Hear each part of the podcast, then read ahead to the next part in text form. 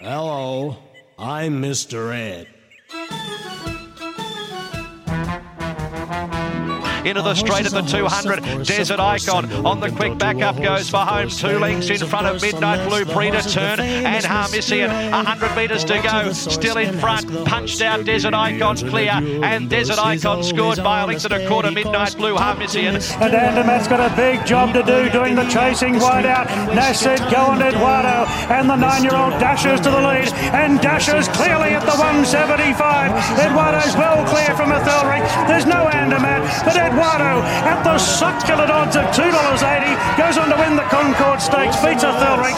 So Mr. Brightside steps it up, dials it up, and at the 300 metres goes to the lead from Earlswood, who battles on a length away. Then Spanish Mission, and behind them Inspirational Girl. They bump round the turn, but Mr. Brightside at the 150, ping for home, 2.5 lengths in front of Spanish Mission, Inspirational Girl, but Mr. Brightside put pay to them, and it breaks clear, and Mr. Brightside won at 4 lengths, Inspirational Girl. Now McDonald gets busy on Zaaki on the inside, and they're 2 lengths clear from Profondo. Zaki's starting to go through his gears now, the 8-year-old. He put paid to Nimsley.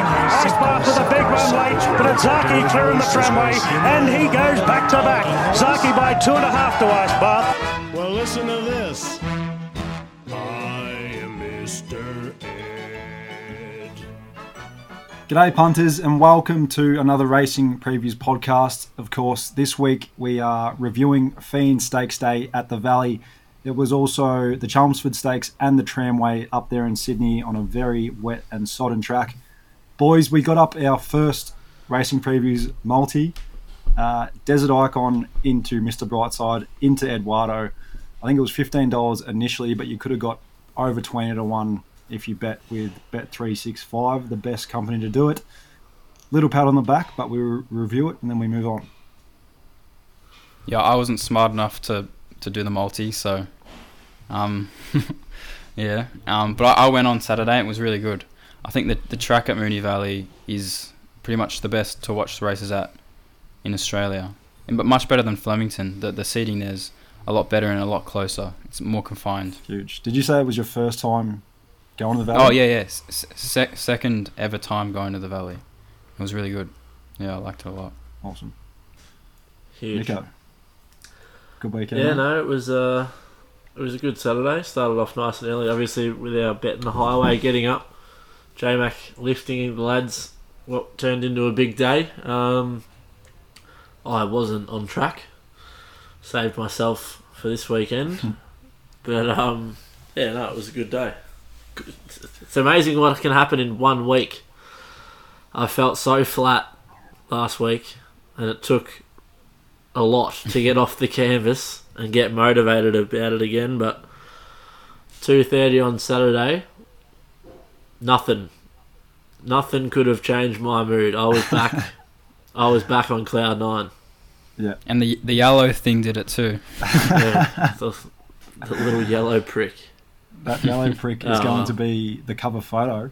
That's all right. Yeah, we can let him have the banner boy for one last time, because it's his last win for the preparation. So he was good to us. He was good to us on Saturday, and he served his purpose. That's all. Punters, the reason Nico wasn't at the races last weekend is because he was saving himself for this week, which is his birthday week and weekend. So wish him a happy birthday. Get down to Flemington, and let's back some winners. Bloody oath. All right, I think we're just going to roll with a quick what's happening in racing. Obviously, we didn't do it on Thursday, and there's been a couple developments happen over the weekend and today, really, Monday. So we'll get into it without further ado. What's happening? All right, so the three big developments happening over the weekend. Flightline yesterday was the major one, running a time form figure of 143. He has stamped himself as the new world's best, so that was huge and it was awesome to watch. The second thing was the new general manager for racing at Racing Victoria is Matt Welsh, so we'll speak to that as well. I think that's going to be good for the punters. And then the third thing was a bit of a sad development overnight.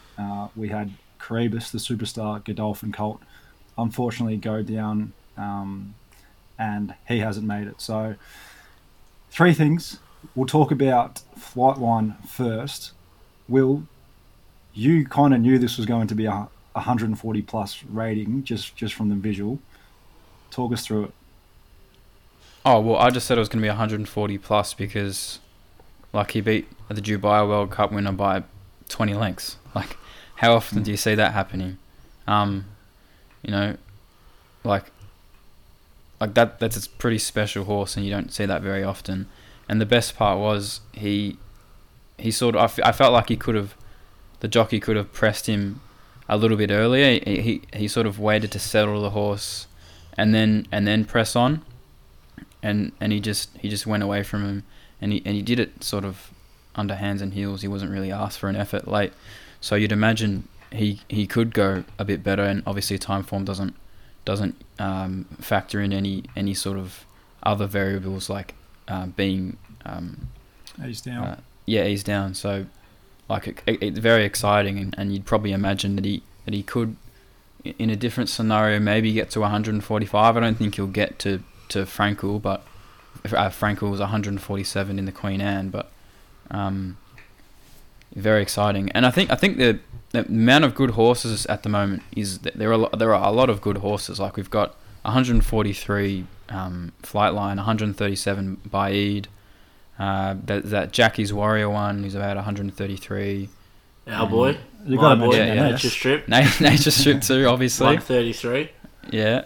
And there's heaps of other ones. Just about, there's probably 10 or 12 different horses at around that 130 to 129 mark, and very, very good racing at the moment.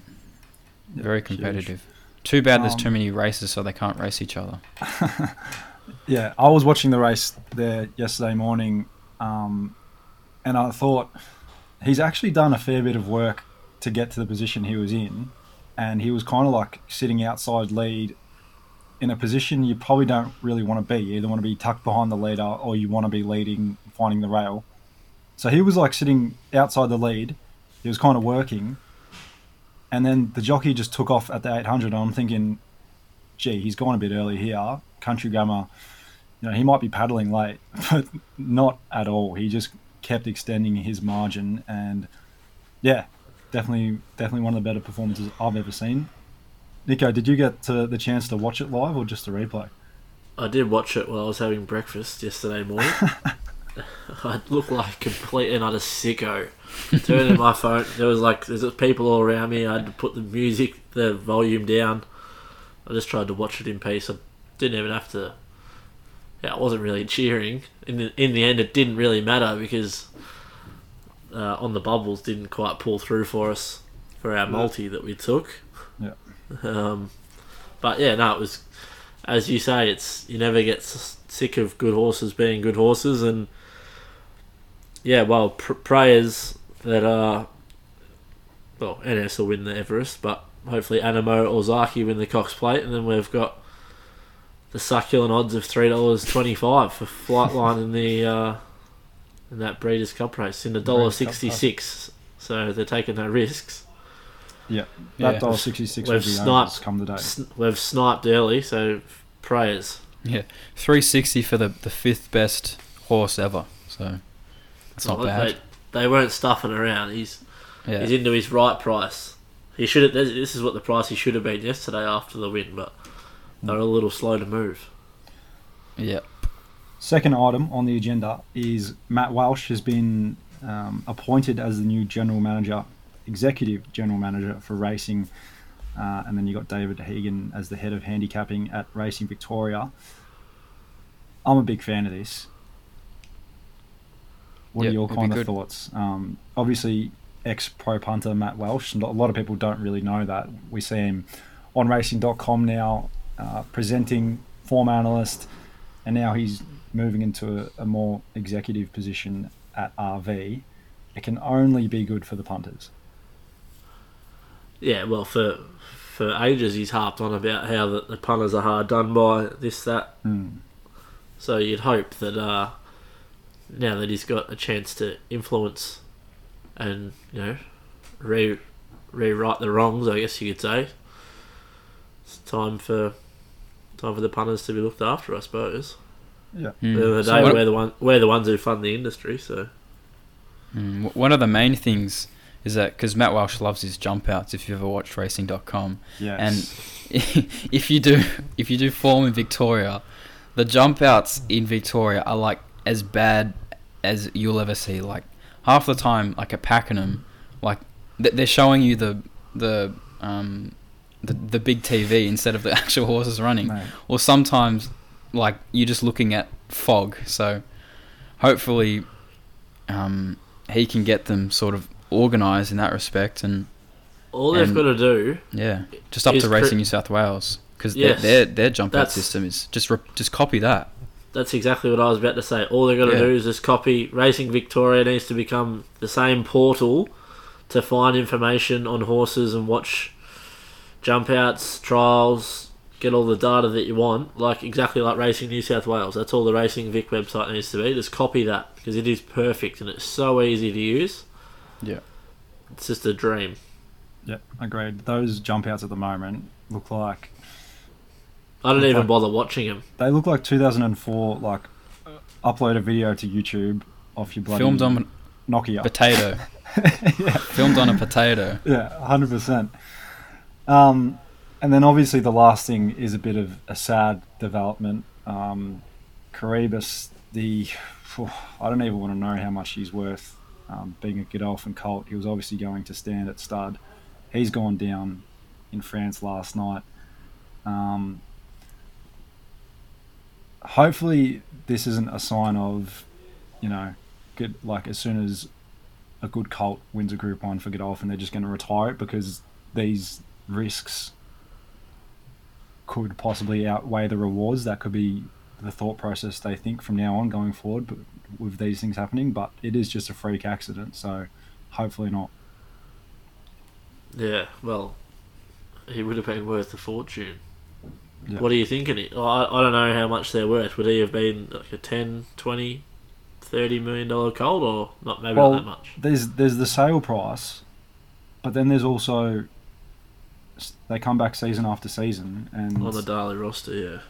They're on the roster, and they've, who knows, his service fees. Yeah, his service fee might have been six figures. So let's say $100,000 per foal. Yeah, and he covers 160 mares or whatever they can cover. Yeah, so you don't need to be a genius to work out that, shattering. But is that it? Mm. There was also that other real sad development. The young kid. With the young fella, yeah. Oh, yeah. I didn't see enough of that to talk about it. Yeah, I didn't really see enough about it either, but I believe it happened briefly, in the pony race. I briefly caught a little bit of it on RSN today, on The Verdict. Yeah. That twat Matt Stewart was talking about it. Having his stupid opinion as always, but I don't know. It's one of those things. Unfortunately, accidents happen, but you either want the pony racing as a pathway into racing, or you don't. You can't just pick and choose when you want to. Think it's a good idea. Just because an accident's happened now doesn't mean that it's a bad idea. Yeah, pony racing. Like it'd probably save so many more lives, because it gives jockeys the opportunity to have experience. But but at the same time, obviously things like this is going to happen, and obviously it's devastating. But I don't know, it's a tough one. Yeah, it certainly is a tough one, but they'll work through it, and hopefully we can think of some solutions to stop these types of things happening as much as we can. All right, let's get into the review.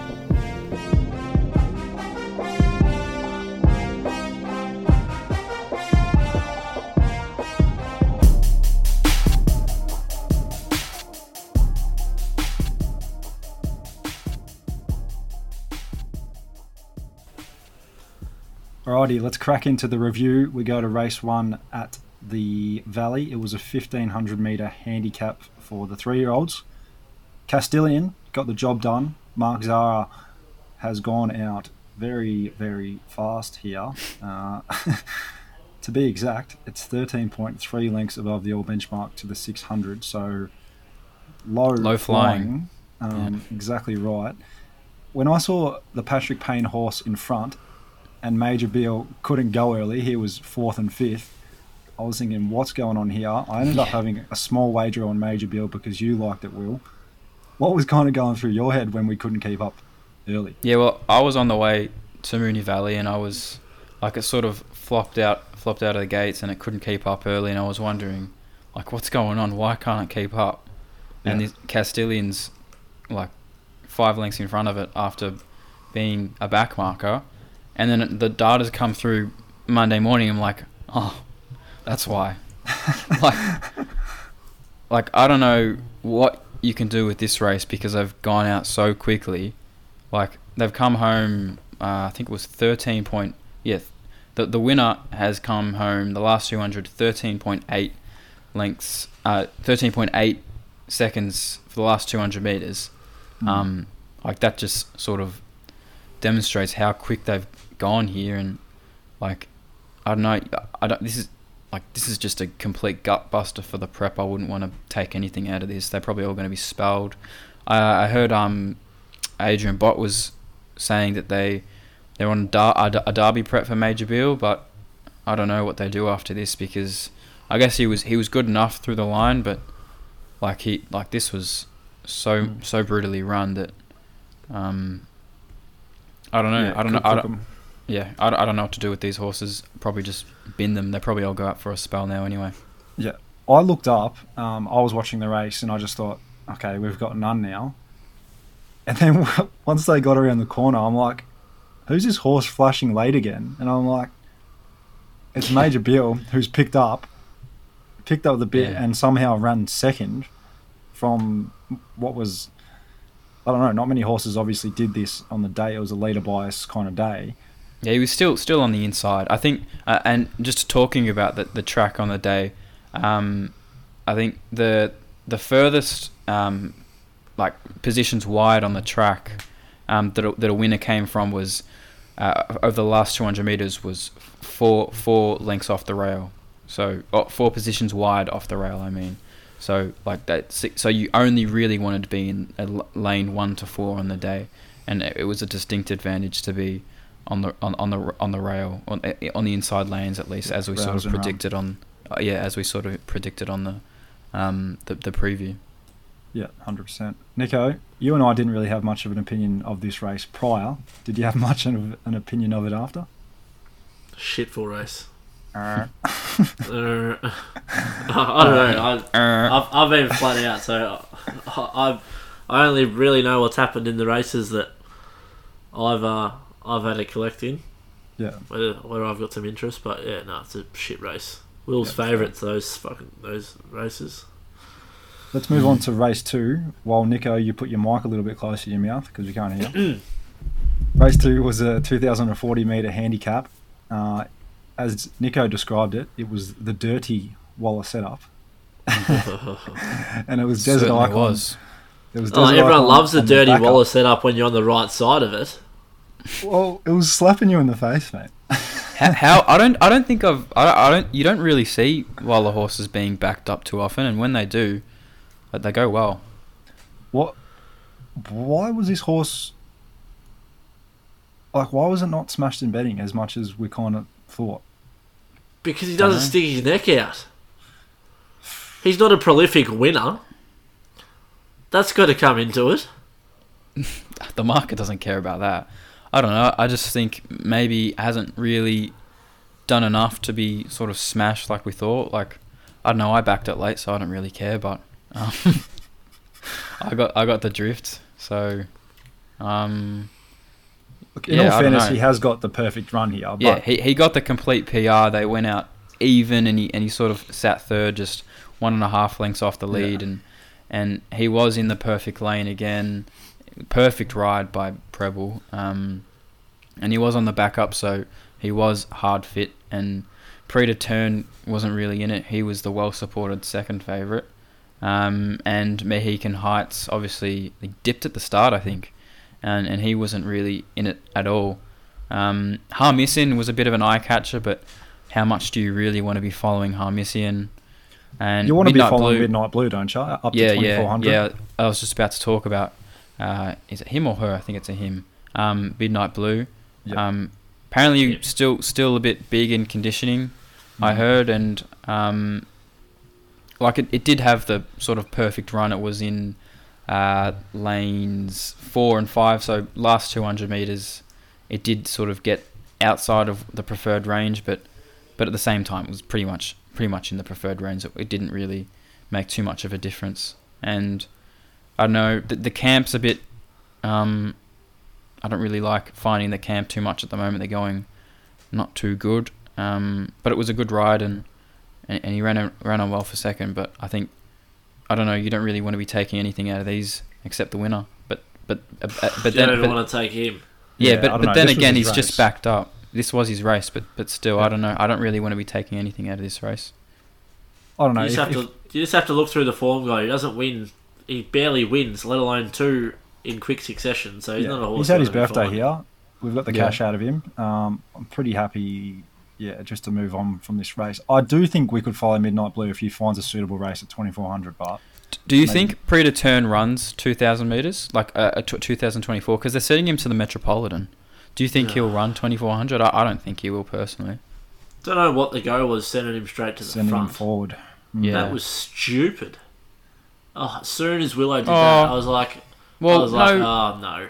To be fair, like he's sort of obviously Willow's walked the track and he's thought, I've got to be on speed here. So he has given his horse every chance. Like he wasn't going to win if he put it back in the field. So probably a good ride. The horse just wasn't good enough. I don't know. He's never really been a go-forward lead horse. Oh, well, the thing is they know now. They know now that if they do ride him again, they won't be sending him forward because he obviously... Circumstantial, probably. Well, perfect. Yeah. Glad I was the experiment. All right, let's go to race 3. Another race that I was surprised that this horse kind of didn't get smashed. It drifted heavily. Anyway, $4.20, baby. 1,200 metres, 3-year-old for the Colton Geldings. Charlemagne was the map horse. He drew barrier 3. He was always going to speed to the front. And he's just controlled the race here. Even kind of tempo. What has he gone? He's only gone 2.8 above to the 600. He's come home 3.3 above, so it's just the ultimate PR. But he was a fit horse. I think it was 4th up, going to lead on a leader by a stay, and we get the cash out of him. Yeah, been a good horse this preparation. Yeah, he's won his race now. Binim. He's probably. I don't think he'll win a race unless it's sort of against this crowd of horses again. Like if he goes up in class, he's got none. He's still doing a lot wrong from what not. He puts himself. Well, hold on a second. Let me explain a second. If you listen to Matt Laurie and Ben Mellum, he still does plenty wrong. Like his racing manners are so far from settled. Like he still does a lot wrong in the run. He still is not relaxing properly and whatnot. So yeah, look, I don't know. He doesn't owe me anything else this preparation. Like, he's been a good horse. I've been on him at $5, $4.20 here. He should have won last start at $7, at about $3 a place. Like, he doesn't owe me anything this for the rest of this preparation. But I don't know if he's like going to be just a shit horse. Like, I think he's got potential if he goes on with it from here. But yeah, I don't know. He can't have too much stumps now. He's had 4. That's his 4th run. Yeah, he can't have too many more runs this prep, you wouldn't think. There could be a couple of Guineas horses here. Do we want to talk to that a little bit? Mullane, Amenable, Sir Bailey. And there's one more that I want to talk about after, which I think is like an enormous horse you want to follow. I don't know if Mullane went that good, to be fair. Like, I expected a lot more. He was 3 wide without cover. Yeah. Yeah, he was. I still thought he was entitled to give a bit more than he did. Like at the corner, he looked like he was a chance of running over the top of him, and he really turned it up, I reckon. Apparently, there was a bit of a wind, a bit of a headwind into the down the side, I think. So maybe that was a bit of an excuse, but at the same time, like the way they were talking this horse up before Saturday, like I got sent some mail through, and they were half declaring this horse. So I was like. I was expecting a little bit more than that. Like I know that it was hard to run on, but still, for a horse that's being spruiked as a Golden Rose Guineas top, one of the top seeds, would have thought he was going to go a little bit closer than what he did on Saturday. Yeah, and the race hasn't gone particularly overly well. Like, I guess if you're taking horses out of this race, it's the horses that are going towards 1,600 metres, but the horses that are sort of 1,200 metre horses, you don't want to be following any of these. The race has just gone about bang on average for the class. So I think Amenable was a huge run. He was held up and he ran the fastest last 200 of the race here. I think Amenable is just about. Did you reckon the Amenable was just about the number one Guinea seed off that effort? I don't have a number one Guinea seed at the moment. Yeah, to be honest. Yeah, good point. Yeah. I just don't know. Yeah, yeah. There's got to be something from Sydney, doesn't there? I don't know. Yeah, probably. There usually is. Yeah, that Golden Mile thing. If that comes down, I think that's a nice horse, and I think it's a big price in the Guineas. Yeah. Personally, I think this whole seeding rubbish chat is just ridiculous. With the 3-year-olds, it is a little bit. With the weight for age, who knows? It's a bit different. They're so even. It's all going to come down to who's there to play on the day, barrier draws. Yeah. Like this conversation shits me every week. It's just changing. Like we've got a new top seed. Yeah. Just 100%. Shut up. It doesn't matter. Give us the autumn sun back. Yeah. All right. Let's move on. No. What do you want to talk about? Yeah. No. Give me a minute. Sir Bailey was good going towards Guineas and maybe a Derby, and the other one I wanted to mention, who will be going around at a big price in 2 weeks for the Caulfield Guineas Prelude, is Sir Juggernaut. I thought he was enormous. He was sort of chasing the whole way. He ran the fastest 6 to the 4, the fastest 4 to the 2. In like the widest lanes, just about the widest lanes of the day, and especially at this part of the day. And he sort of petered out the last 200 metres. But I think Sir Juggernaut has gone enormous, and I think he will be... You get a decent price in the Guineas Prelude next start, and I think he'll be a very, very, very good bet. Salinatri. You'll obviously get a price as well, given he's not back in the field.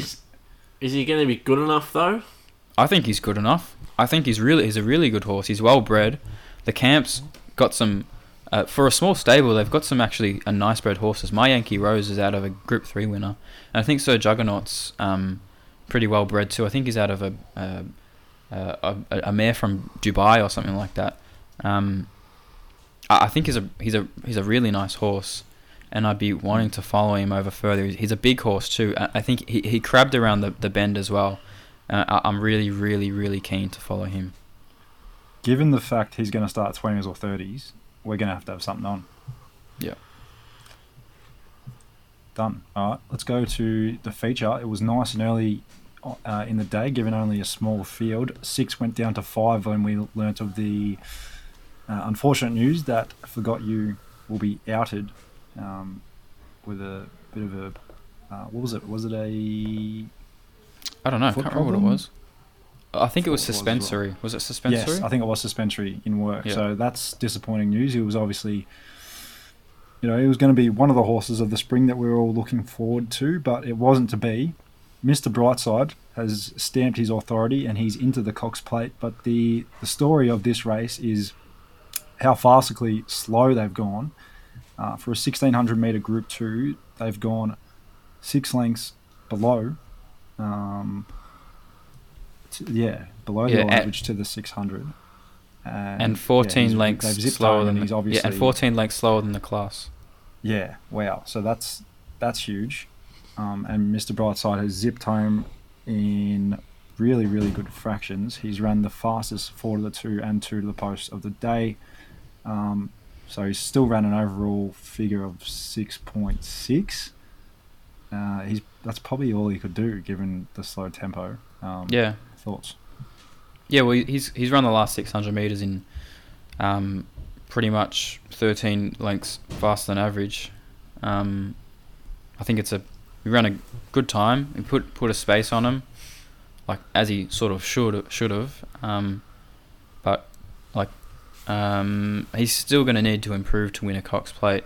Like, I think it's $8 or something in the futures, and like realistically, he's a 15 to 20s chance in a Cox Plate, you'd think. Yeah. Like, he's a good horse, but and I've also half got a question on him, up to 2,000 meters. I think he's a good 1,600 meter horse. I'm not so sure about 2,000 in a Cox Plate fast run, high pressure race. Insane. Yeah. And especially that they were half talking about the Caulfield Cup, which I think is just about no chance. He wouldn't run 2,400. Yeah. Nico, this was your leg of the multi. $2 into $1.60, so we got that right. What were your thoughts on the race? Well, yeah, we'll just touch on a few things. I think obviously I did say on the preview that this was his race. If he was any good, he'd come out and he'd win by 2 or 3 minimum and do it pretty easy. That he did. He got into the price that we thought he would. But I'm not... Like, he's a stupid price. He's like he probably deserves to be around that maybe third pick, but I still don't think he's a better winning chance than a few of the other horses that we're going to see this weekend and closer to the race. Like, he's the here and now horse. Yes, he's going to put himself up near enough to the speed, but... Bit of recency bias. You listen to Jack Dickens, and I think... Like, I'm happy to listen to him when he's got data-based opinions. When he's just talking shit, he gets a bit off he gets off on a tangent. But when he's talking data, like what he was saying today, he thinks Mr. Brightside would have to find 4 or 5 lengths to beat Zaaki, and I don't think he's got 4 or 5 lengths to find. So for me, he's not a winning chance in the Cox Plate, and there's a question mark for him to go to 2,000 meters in a fast run race. So I don't think he's got 4 or 5 lengths improvement in him to be able to win a Cox Plate against the big boys. But look, if you're the owners, he owes you nothing. He's earned, nearly $2.5 million in prize money. They were loving it. He's taken you on an absolute ride. Yeah, me and Ben were there at the races, and obviously Ben was working, but they were like going absolutely mental. Yeah, why wouldn't you? Like, they were belting out Mr. Brightside. It was awesome. Yeah, it is awesome, and it's a great narrative. He's a great horse for the Spring Carnival. Obviously, he's been flattered here. He's beaten Inspirational Girl, looked as fat as a house, and she was a bit woolly in the coat. Yeah. Earlswood has pulled up lame, and then you've got Spanish Mission and Sound, who are resuming stayers. He's been massively flattered here, but it's still a really, really good performance. Does he deserve to be $7 or $8 in the Cox Plate? No, but he doesn't. But that's just futures betting. The good thing is we'll get to see him versus I'm Thunderstruck in an Underwood at Sandown, and that will tell us a lot more. Hey, the two big boys might be there for the Underwood the way this rain's going. Imagine that. We might have two Cox Plates this year. Yeah, 1,800 metres at Sandown. Anamoe, Zaaki, I'm Thunderstruck, Mr. Brightside. Yeah, well, this market all changes on Saturday. When I'm Thunderstruck trots in, he'll go to third favourite. Oof, early tip. No, but these markets are stupid. Like, whoever wins the Maccabi this weekend, he'll just go straight into third favourite. Yeah, if Thunder wins this week, he'll be $6 or literally like... If he and that is absolute lunacy, because you'll get better than that on the day. Yeah, because the market's at 300% right now in the futures. There's still enough value in Anamoe and Zaaki because they will start shorter than their respective quotes. They've just got to get to the race. That's what you're banking on. Obviously, you know what happened with Zaaki last year, but yeah, it's hard to see one of those two not winning. The only other fly in the ointment for me is Western Empire, but he has to really start to show something. Like, if he's not the same horse he was in WA, then... He needs to be winning this week to be a Cox Plate. I'm going to make the statement. Maccabi Diva will be very interesting to see how they all fare this week, second up. All right, let's go to the McEwen. 1,000 metres, Group 2. This was a really nice race. Visually, when there was 5 of them across the track, and it's the McEwen Stakes, and you got fast horses, you're thinking they're going really fast here. But... they weren't. you might be able to talk to this a little bit more, Will, but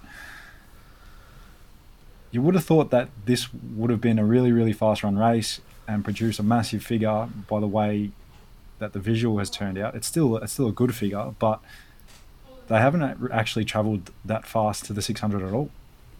Yeah, I think the way punting form does it, so obviously they do it to the 600, and that sort of takes away from. I think they went a lot quicker early than what it sort of says. I think they went really, really, really quick early, and then who was it? The brakes. And then they sort of shut themselves and then put on the brakes a bit to the 600 and then try to take off again. But yeah, I guess the race has gone well. Rothfire had the gun run and he won. Cool and Gadders improved a little bit. Apparently she's grown a tiny bit, but not much. The Inferno was good, and the other reason I sort of think that that there was a big mid-race slowdown was because the Inferno was able to get back into it. Yeah, he was turned off at one stage. I think he's going to be overbet next start because he was sort of gifted by the way the race slowed down, and he was still able to get a run through the pack. He was still in lane one at the 400 meters. Semyon is obviously Cactus. He's no good. Away Game. She had the Yulong curse. Yeah, let me just talk to this for a sec. Yeah. So, I want to touch on something here after you. So, Yulong Silks, first time. Tefane wears him, gone, retirement. Away Game wears him, finishes out the back, pulls up with a problem. Was it cardiac arrhythmia? I think so, yeah. Gone, retired. You've got Hungry Heart wearing the Yulong Silks at the moment, completely in the chair. Wilbur, you asked a couple of weeks ago, what have we got against these colours? And yeah. I understand now. The stats are alarming. Yeah. Can we just touch on something though? Yeah. Like it half serves them right. They bought these horses to be mums, not fucking race horses. Yeah. I'm trying not to swear, but it does me. Like, why do you think they were being sold? Because they were at the end of their careers. So it serves you right for trying to squeeze a bit more lemon out of them. You bought them to make money from them being mums. Don't start trying to... Tefane, I understand it, but Away Game has still been pretty solid. Yes, but now. They're ready to be mums, Benny. Not racehorses anymore. Yeah, well, they're going to go... Chasing points. All right, let's talk to the race a little bit more. Coolangatta started a $2.35 favourite. Will and I were pretty hard against. Nico, you still thought it was too short. No, she drifted. She started about 250, 280. Oh, maybe 280 on the fair. There was no 250. Oh, there was no 280 on the corpse. Yeah, so she might have got out a little bit, but still to hold 6-4 in a market like this full of decent 1,000-metre sprinters... I don't know. At the top of the straight, I was thinking, oh no, I've got this wrong. She's going to fly past Zoo Style, but she just never did. Every possible, and she's kind of peaked on the run late. She has actually. She's either, I don't know, condition or maybe just not quite good enough. Nah, apparently she was there to go. Yeah, I don't know. She's like this. She was up against older horses here. She's improved. Like she's run well. She hasn't. She ran better than I sort of thought she would. But like if she goes back to fillies grade now, she'd be short price favourite, and she probably deservedly should be. But she's still equal favourite in Anamoe. Like can't have that. I'm just gonna say something here. You swap her run with Rothfire's, she wins the race. I don't think so. Don't know. I'm pretty confident to say that.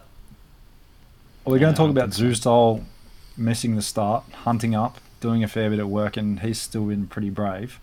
This is the worst type of horse for Ollie to ride. Like, I love Ollie. He's the GOAT. Yeah. But him and Leaders, it's no good. Yeah, Yeah. Like, Zoo Style only goes flat out one way, so that might not be too bad, because Ollie doesn't go the best on leaders. He's normally good if he can just sit behind, dictate, push out at the right time, but Zoo Style half missed it and then dug up.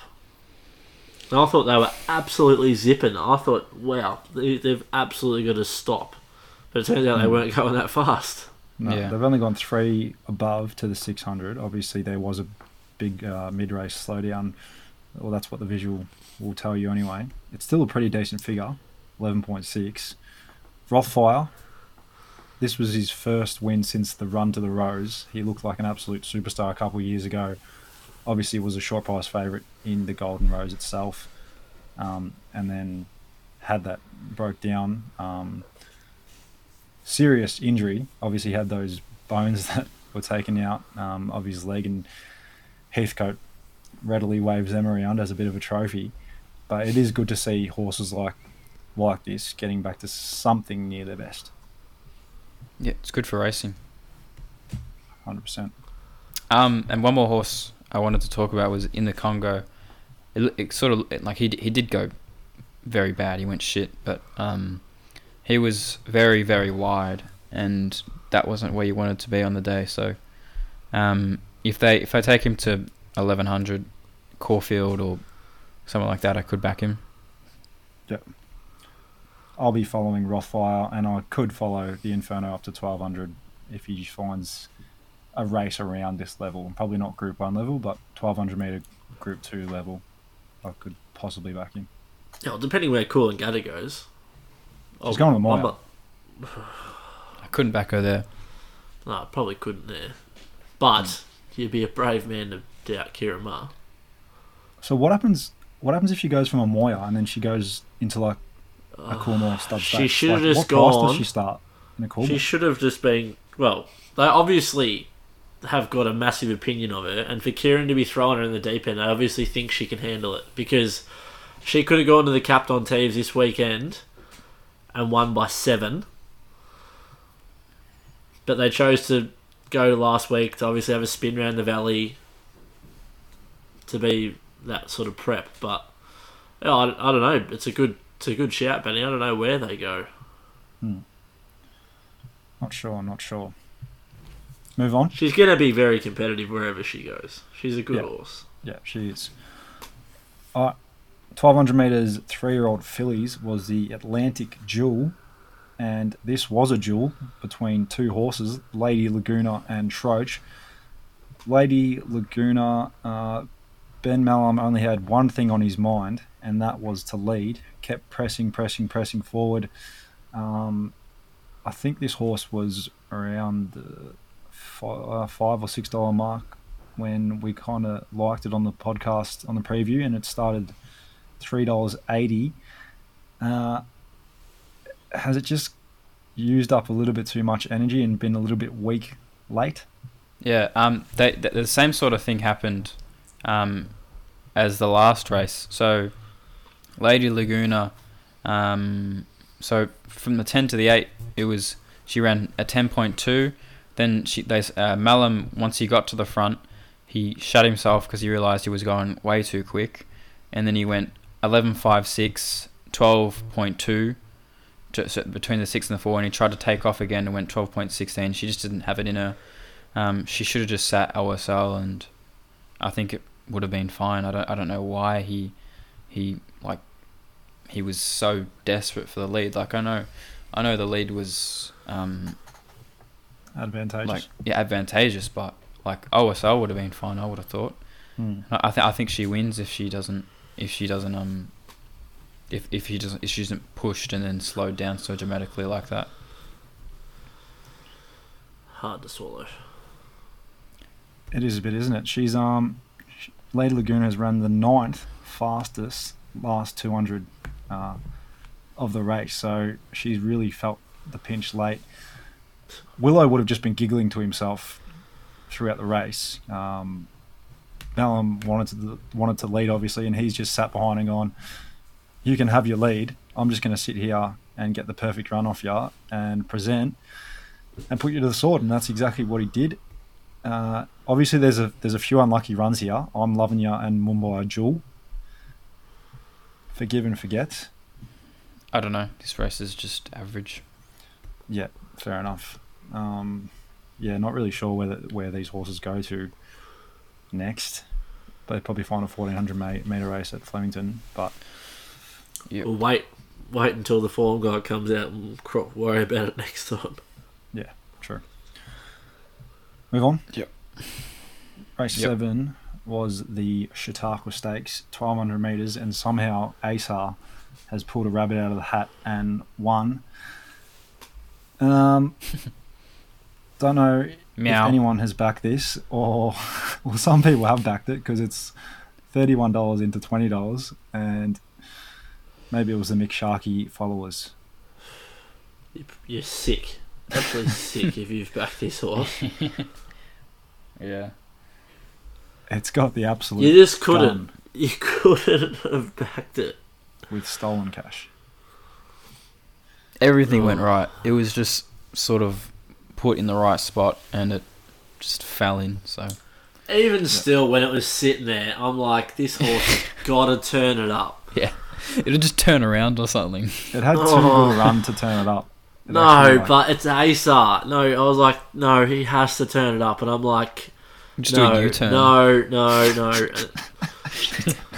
At the corner, I could see. I was like, no, he's going to turn it up. And then he just kept getting close to the line. I'm like, no, ASAR. Yeah. There are so many forgive runs here because there are a lot of get-back run-on sprinters on a day where it just hasn't suited. I don't know. The format of this race is just going to be... You can't really... Just forget. Calypso Rain was huge. The whole meeting is going to be a bit like this, though. Yeah. Corner Pocket did what Corner Pocket does, and he ran an honest race. You'd want to follow Corner Pocket, I think. Like, he went really quick for him over 1,200 metres, and he's a 1,400 metres horse, so when he gets to Caulfield... over 1,400 metres, and he can just sort of control a race, a smallish field, and just control it. I think he'd be a good bet there. They were zipping early. Rangers couldn't keep up. Yeah. He's probably just come to the end of it now. He's had a good preparation. Yeah. All right, let's go to the 8th. It was 1,600 metre handicap. This was actually the punting form highest rated race of the day at the Valley. Military Expert made every post a winner, has posted a figure of 12.8 above. And it's a pretty slick performance. It's run 1,600 metres out, fit horse. If we could have changed our bets halfway through a card, then this is probably one where you go, maybe we shouldn't be with Uncle Bryn, but... Uncle Bryn has still run really well against the pattern. He will have the SP anchor there, starting $2.50 here, but is this not a balls up, the fact that this horse didn't go to the Heatherly? 1,700 metres last week. The race was fast run race last week, and horses were making ground at Caulfield. Instead, they've come to the Valley on a day where it's leader bias, rails and run, and he's tried to, come around them. It's just frustrating. We took $15 last week. I think it would have been a great bet. I think he would have started $6 last week and been a massive shout. What a camp. I'm starting to get sick of this horse. It's a complete forgive here. Yes, but Benny's SP profile's too high. We're not going to keep... He's going to be like sub $3 again. You can't keep backing these horses at these prices. We got $15 last week. Oh, yeah? And how did that go? Didn't run. It doesn't matter. Fault. May as well have been 100 to 1. Well, maybe we should train the horse. We do a better job. He wouldn't be running these silly races, that's for sure. Anyway, credit where credit is due. Military Expert was a really nice win. I'm not sure where to next for it, but even if it was... I think it's the race is rated really well. This horse doesn't run a strong 1,600. I said it was good. Oh, right. I thought you were saying, like, I don't know where it goes next.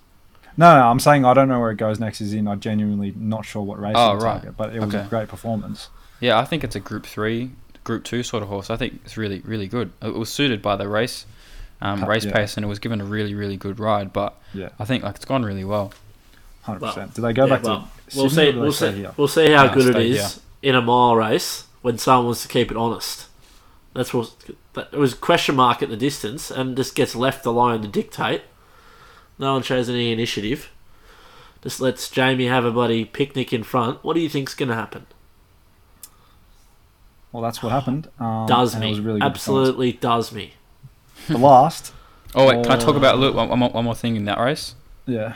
Shot of Irish went really well, I think, and it was out wide. He's going to be third up next start, and I think they'll send it forward. It has a history of being an on-pacer, and it is in the last two races.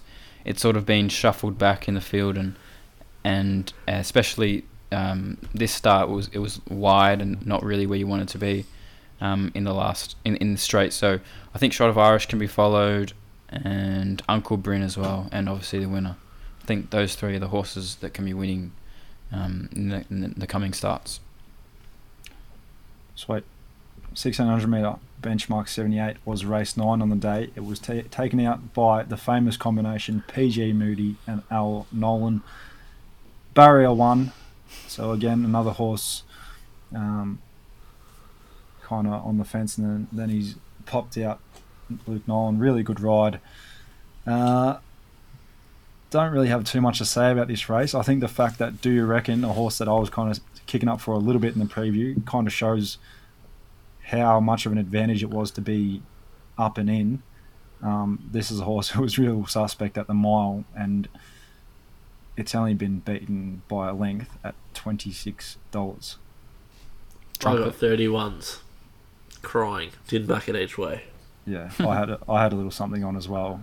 I would have been filthier for this one, and it was the thing that didn't give us the quaddy because we took it out when I was sticking up for it. What happened there?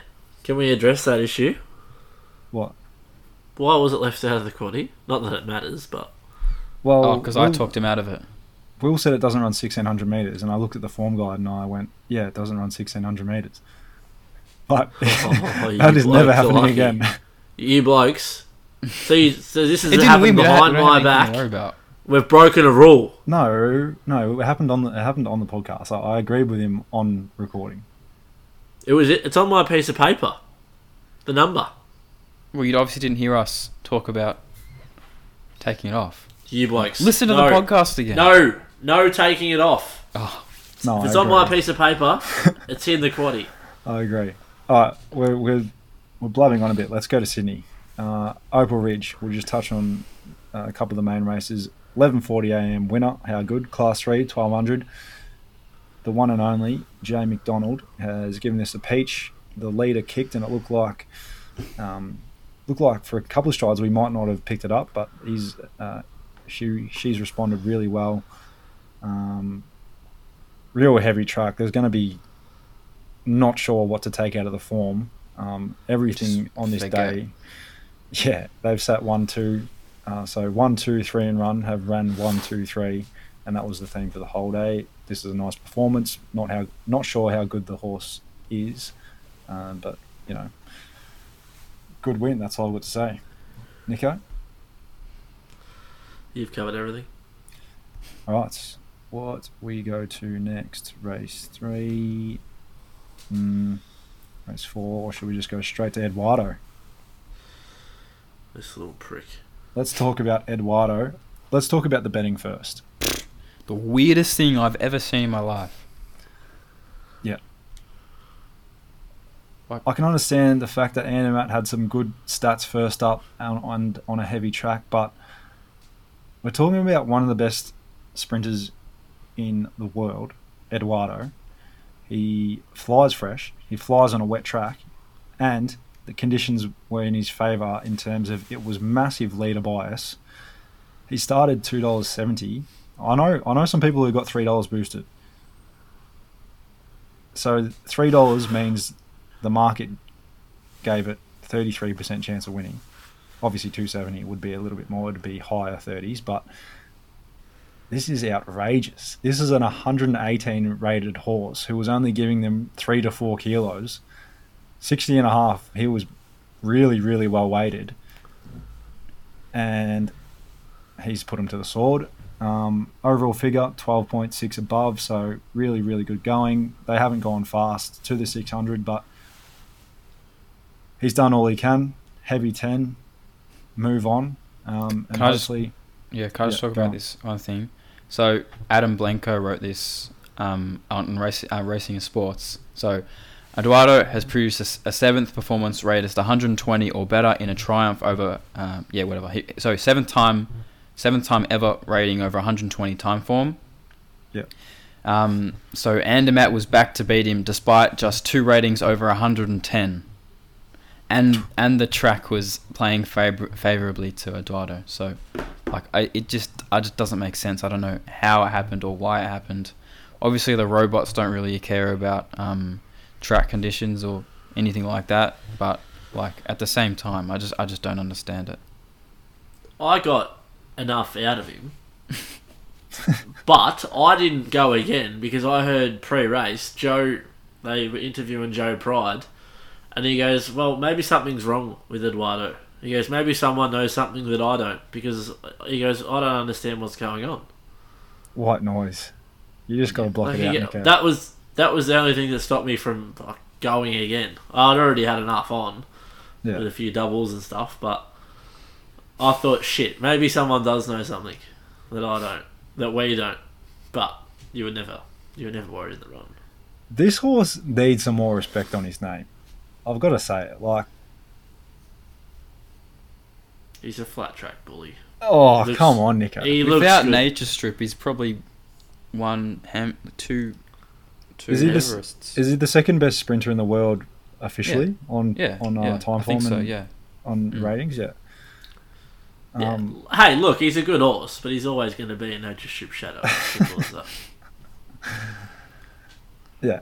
These are his races to win, though. He only wins over 1,000 and 1,100. He doesn't see a strong 12 against the big boys. Yeah, well, I still think it'll be a good race if Nature Strip does go to the shorts, 1,100 meters, and Eduardo's had the run under the belt, possibly a wet track. That'll be a race. I'd back Eduardo. Don't start talking shit. I'd back Eduardo. No, I'm not sure what I'd do yet, but you know, it would be a good race. You can't say it wouldn't be. Every time they've ran first up against each other the last few preps, there hasn't been much in it. It's going to be a good race. But you got your cash out of Eduardo. So if you stick with him next start, you're not allowed to come back to the champions table. Don't care what anyone says. You can stay that little yellow fair. Don't just pick and choose when you want to come play with the champ. You're in or you're out. Unlike you, Nico, Will and I don't bet with emotion. We bet with our heads, and there's no emotion. I bet with my head on Saturday. It took a lot for me to back him. He's a hateful horse. Bet of the day, punters. He was my best of the day, and he's duly saluted. Good stuff. Do we want to talk about the Furious? I didn't really watch this race. I was running around at work. I don't want to talk about this. We don't really need to just talk about Zaaki and the Chelmsford. Or the Tramway, sorry, and then that's it. Don't worry about talking about the rest of the junk. Yeah. Agreed. All right. Let's go to Zaaki. Really, really good performance. Visually, it looked like he was under a bit of pressure, but I think J-Mac was kind of just being kind to him, heavy 10. And then when Nimile strode up beside him, he thought, all right, I've actually got to get a little bit serious here. Gave him a couple cracks of the whip. He has sprinted away to win by just under 2 lengths. Ice Bath has run home really well. Huge run, to be honest, against the bias. But Zaaki has produced a figure of 12.8 above first up. A lot of people were saying it's his best ever first up run. So he's clearly flying. And J-Mac has a serious conundrum on his hands to choose this horse or Anamoe. When they clash, he'd probably have Anamoe just in front, but it's very, very interesting. Yeah, no, he's good to see him back anyway. Need horses like him to be around, especially with a few fallen by the wayside. So, yeah, I think people are pretty quick to pen him,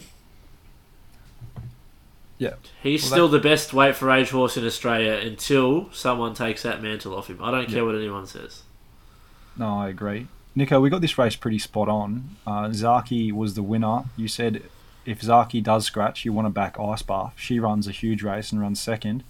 We said Profondo has none on a wet track and he runs fourth. I was half hoping that Zaaki did scratch and come to Melbourne, because I got $8. I got $8 Ice Bath in the morning. Did that wasn't all in. Did it back it each way. So what price? So she started $4.40 or something, $4.20. Yeah, she was absolutely smashed. So Zaaki out, she probably starts with a $2.80, $3. Yeah.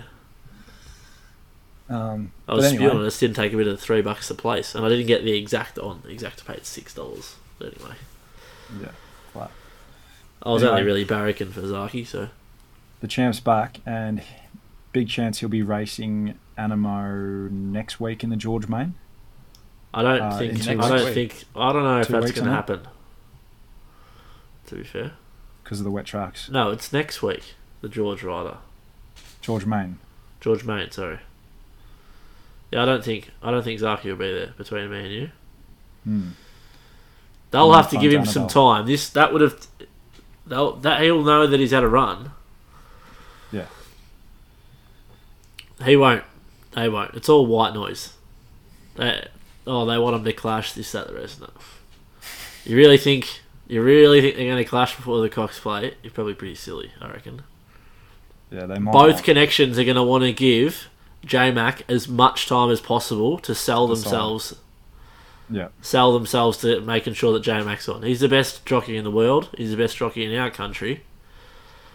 He's going to have one hard choice. I don't think it's as split as what people think. I don't think it's as easy as saying, "Oh, well, Anamoe's a new kid on the block. Off he goes." No, it's not. All you have to do is look at the Queen Elizabeth. Yeah. On that bottomless track, and Zaaki got through it, and Anamoe didn't. Who knows what the conditions are going to be like at the Valley? But for now, Zaaki still is the weight for age star.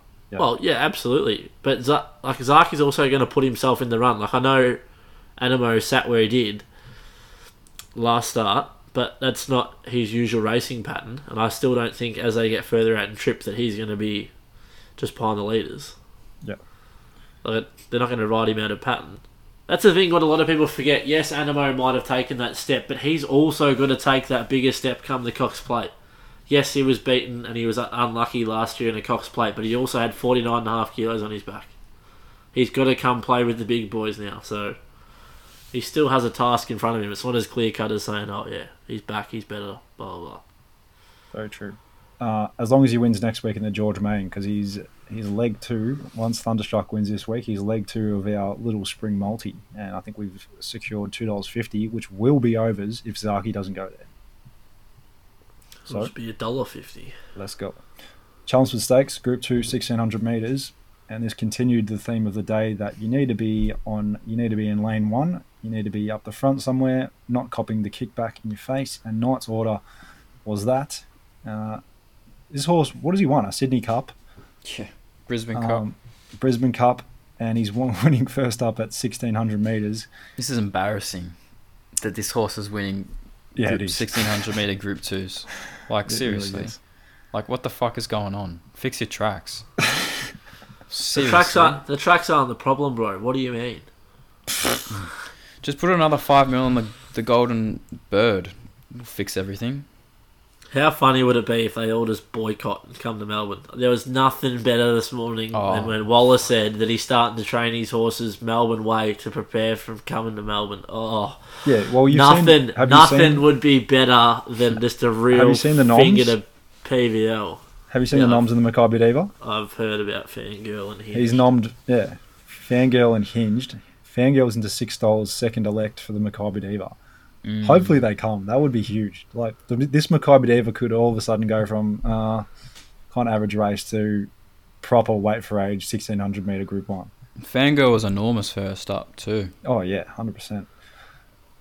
Anything else on this race? There's not really much to say, is there? Skip it. Just giving a perfect ride. This race is embarrassing. Even sections. All right, we're skipping it then. I don't know how much else there is to talk about on the day. Was there anything out wide, or do you want to Do you want to touch on races 9 and 10? Anything from around the country? Pretty quiet from outside Melbourne and Sydney.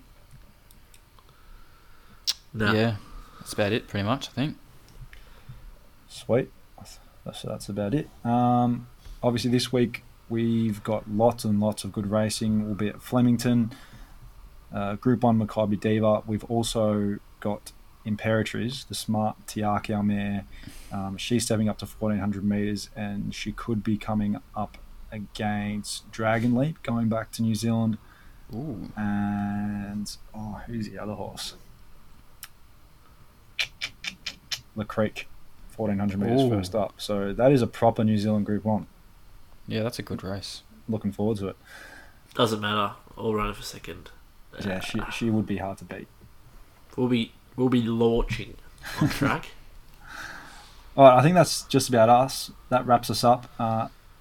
This podcast has been sponsored by our friends at Wear the Punt, and finally got a winner today from Henry Tolton, our good mate Champagne Henny. He tipped me Pink Panther in the last at Queanbeyan, so he gets the song. Did you back it? No, I didn't even back it. I wasn't even looking at the races today. Hard at work. So I'm going to not only give him the song, I'm also going to give him the beanie. So Will Barbs, he's getting a beanie. No, not a beanie, a hat. He's getting a Wear the Punt hat, and he's getting a song. His song is The Boys Light Up by Australian Call. See you guys Thursday, and take care of yourselves. Good luck in the punt during the week. Cheers. See ya.